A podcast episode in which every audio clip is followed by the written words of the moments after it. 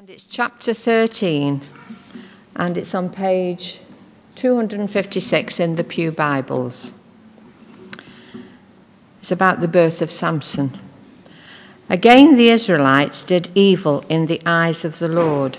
So the Lord delivered them into the hands of the Philistines for forty years. A certain man of Zorah named Manoah from the clan of the Danites had a wife who was sterile and remained childless. The angel of the Lord appeared to her and said, You are sterile and childless, but you are going to conceive and have a son.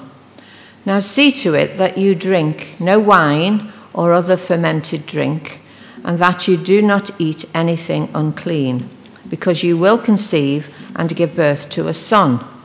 No razor may be used on his head, because the boy is to be a Nazarite set apart to God from birth, and he will begin the deliverance of Israel from the hands of the Philistines. Then the woman went to her husband and told him, A man of God came to see me. He looked like an angel of God, very awesome. I didn't ask him where he came from, and he didn't tell me his name. But he said to me, You will conceive and give birth to a son now then, drink no wine or other fermented drink, and do not eat anything unclean, because the boy will be a Nazarite of God from birth until the day of his death. Then Manoah prayed to the Lord, O Lord, I beg you, let the man of God you sent to us come again to teach us how to bring up the boy who is to be born. God heard Manoah, and the angel of God came again to the woman while she was out in the field, but her husband Manoah was not with her. The woman hurried to tell her husband, He's here, the man who appeared to me the other day. Manoah got up and followed his wife. When he came to the man, he said, Are you the one who talked to my wife? I am, he said. So Manoah asked him, When your words are fulfilled, what is to be the rule for the boy's life and work? The angel of the Lord answered, Your wife must do all that I have told her. She must not eat anything that comes from the grapevine, nor drink any wine or other fermented drink, nor eat anything unclean. She must do everything I have commanded her. Manoah said to the angel of the Lord, We would like you to stay until we prepare a young goat for you. The angel of the Lord replied, Even though you detain me, I will not eat any of your food. But if you prepare a burnt offering, offer it to the Lord. Manoah did not realize that it was the angel of the Lord. Then Manoah inquired of the angel of the Lord, What is your name, so that we may honor you when your word comes true? He replied, Why do you ask my name? It is beyond understanding. Then Manoah took a young goat, together with the grain offering, and sacrificed it on a rock to the Lord. And the Lord did an amazing thing while Manoah and his wife watched. As the flame blazed up from the altar towards heaven, the angel of the Lord ascended in the flame. Seeing this, Manoah and his wife fell with their faces to the ground. When the angel of the Lord did not show himself again to Manoah and his wife, Manoah realized that it was the angel of the Lord. We are doomed to die, he said to his wife. We have seen God. But his wife answered, If the Lord had meant to kill us, he would not have accepted a burnt offering and grain offering from our hands, nor shown us all these things, or now told us this. The woman gave birth to a boy and named him Samson. He grew, and the Lord blessed him, and the Spirit of the Lord began to stir him while he was in Mahaneh-dan between Zorah and Eshtaol. This, this is the word of the Lord. Thanks be to God. I wonder if you ever feel like you're going round and round the same things. Right? Ever have that experience? Day by day, week by week, month by month, year by year. Same things come and go, and we see them again and again. They keep coming back around. We feel like things don't change sometimes. We get this sense of deja vu. I feel like I've been here before. It's the same as it was last time. Sometimes it can be a good thing. Good things, good habits we do again and again and we enjoy them and that's good. We, we can have those things. But there can be bad things too that keep coming around. And you're going, what? How am I here again? How has this come around again? And Judges is one of those books that keeps going round in a cycle. See, what happens is the people have been given the land, they're in the land that God has given them, but they turn away from God. We get that in our passage in verse 1. The Israelites did evil in the eyes of the Lord. And so when they do that again and again, they get handed over to an enemy. An enemy comes and oppresses them in some way. They've, through the chapters coming up to where we are now, they've been oppressed by Moab and the Canaanites, Midianites, Amorites, and now the Philistines.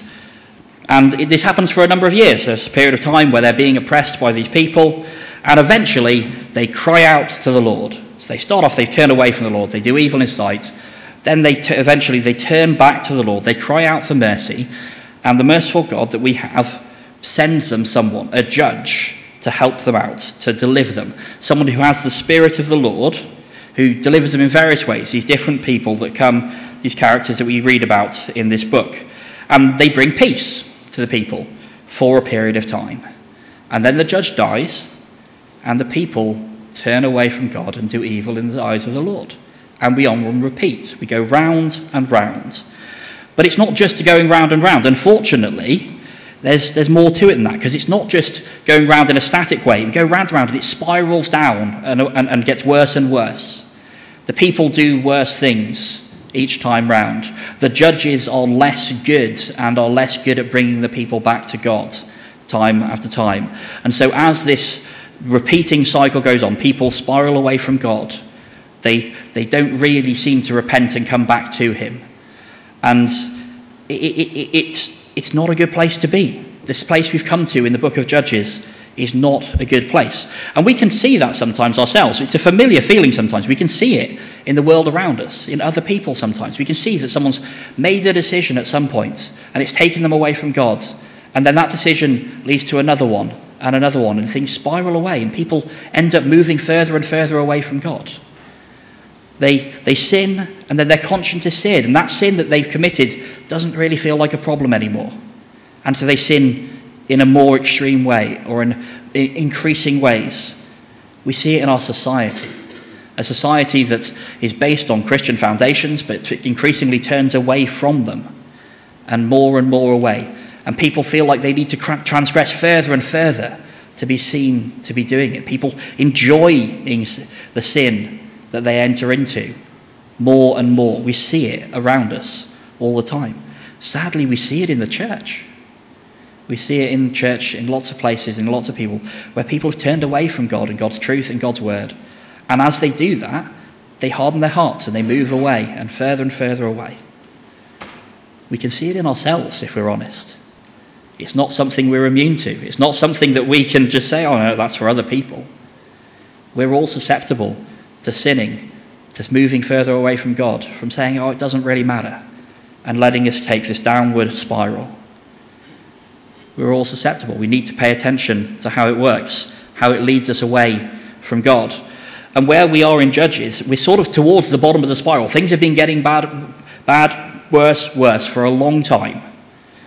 And we end up with Samson. Things will get worse, unfortunately, but Samson is towards the bottom of the spiral. See, the people have turned away from God. They've done evil in the eyes of the Lord, and so the Lord delivered them into the hands of the Philistines. That's in verse 1. For 40 years. That's a long time to be in the hands of someone. It's a long time to have turned away from God.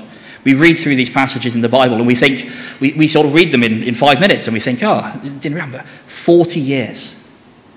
That can be how long it takes for things to start getting better. And even then, things don't necessarily get a lot better. 40 years is a long time. And in this time, whereas people have previously they've cried out to the Lord for mercy, they don't. They've got to that point where they've been, in, they've been oppressed by a foreign power for 40 years and they don't cry out to God.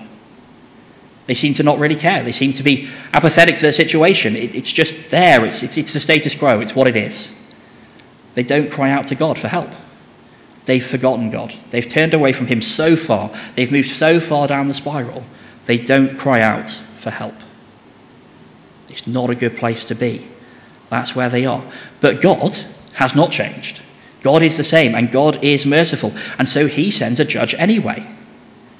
He wants to help his people turn back, come back to him. And so he sends a judge. And this time he doesn't raise someone up from within the people, he speaks to their parents and send someone from birth. You notice they send him from birth. They've already had 40 years. They've got to wait for someone to be born and grow up again now. It's taking even longer. This situation is taking a long time. And so we have this birth narrative of Samson, this visitation that's there. And it feels familiar, right? We have these birth narrative stories that come up over and over in the Bible. They're, they vary a little bit, but usually it's something like a, a, a pious, barren woman longs to have a child but can't, and is hurting and praying to God, and then receives a divine message, revelation, visitation of some sort and there's a message that you, you will have a child, and it will be a special child with a special destiny as part of God's plan. And then the child is born, and the child is named. And that's how what we have here. We have one of these birth narratives. And we have these narratives, and they're supposed to, they're there for a reason. We're supposed to be reminded of the, of the other things. We're supposed to make those connections. We're supposed to look at this passage and go, that feels like what happened to Sarah and Abraham. That feels like what happened to Rebecca and Rachel and Hannah and Elizabeth in the New Testament. We're supposed to make those connections and say, this is important. These things come round and round. It's another cycle. It's another time you look at it and you go, oh, I feel like I've seen this before. And when you do that, pay attention. Pay attention to what's going on. This time we're seeing Samson. Samson is described in way. we, we hear what he's going to be like before he's born. Something to live up to there, right? I mean, not many people who get promises made about them about how they're going to live their lives and what they're going to do before they're born. He said he'll be a Nazarite, he'll be dedicated to God, that he'll begin to deliver the people of Israel. And when he's born as a baby, it says he grew and the Lord blessed him, and the Spirit of the Lord began to stir him. That's a pretty big thing, right? You've got this promise that's been made, this baby that's born, and is being blessed by the Lord, and the Spirit of the Lord is upon him. And it sounds great. It sounds like things are going to go in a good direction. But there's one problem. The problem is Samson. He's just like the rest of us. He is flawed, and he has problems. And so this promise that we've got, these things, it, it doesn't happen. He, he's supposed to be a Nazarite, dedicated to God. He's made vows about how he's going to live his life, and he breaks them over and over again. And we don't recognize that when we reread Samson's story because we don't understand what those vows are. But when he eats the honey, remember the story, he kills a lion, then he, he eats some honey, right? That would have broken his vows. He's not allowed to do that. But he doesn't seem to care. He doesn't seem to place any value on this dedication to God. It's not dedication. It's just not. He takes a foreign wife and then a lover. He is violent and he is foolish. He's like us.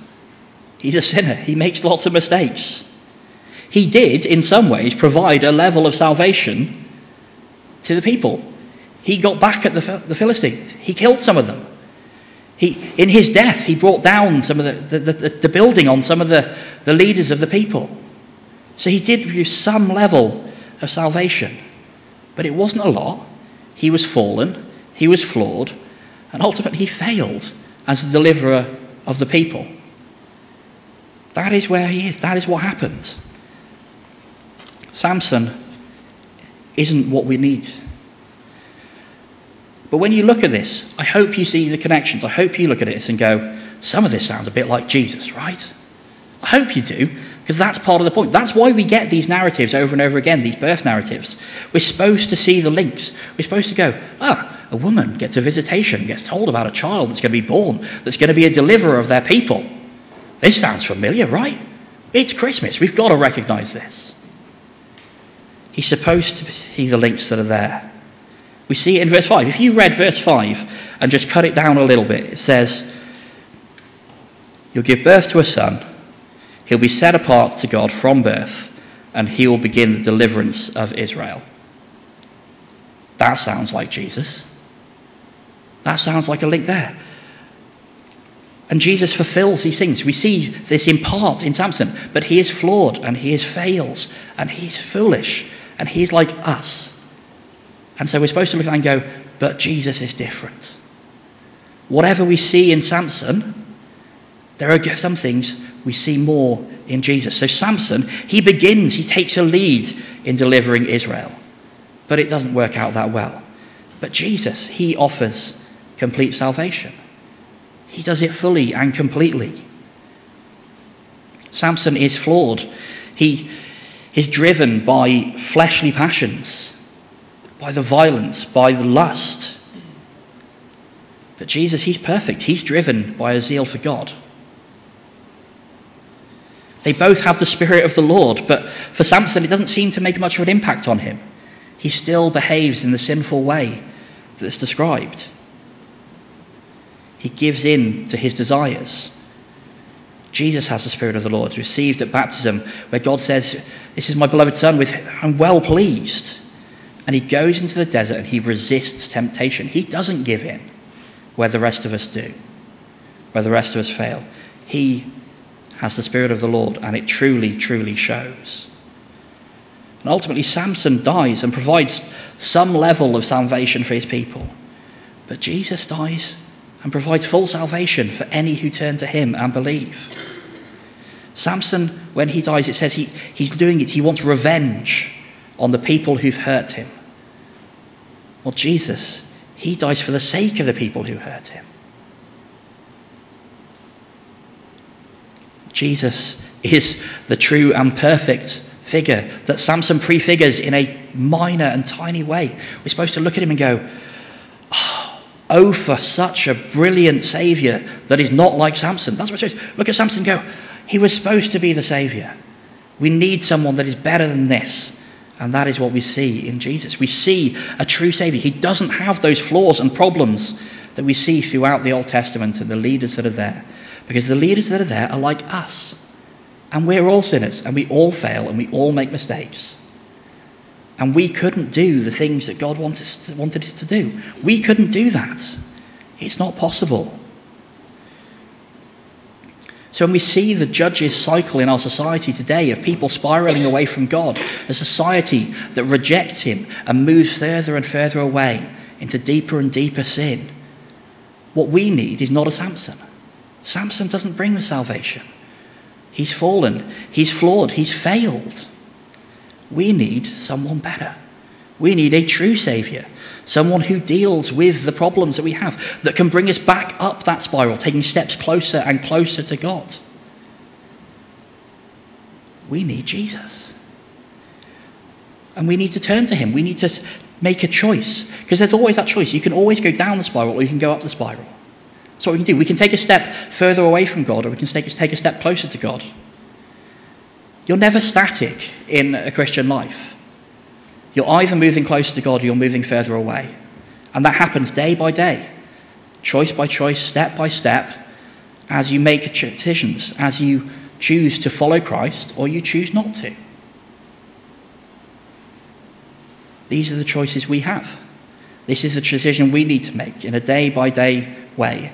And it'll look different for all of us. We're going to have different things that we need to do, different things, choices we have to make. But the choice is ultimately do we follow Jesus and move ourselves closer to God?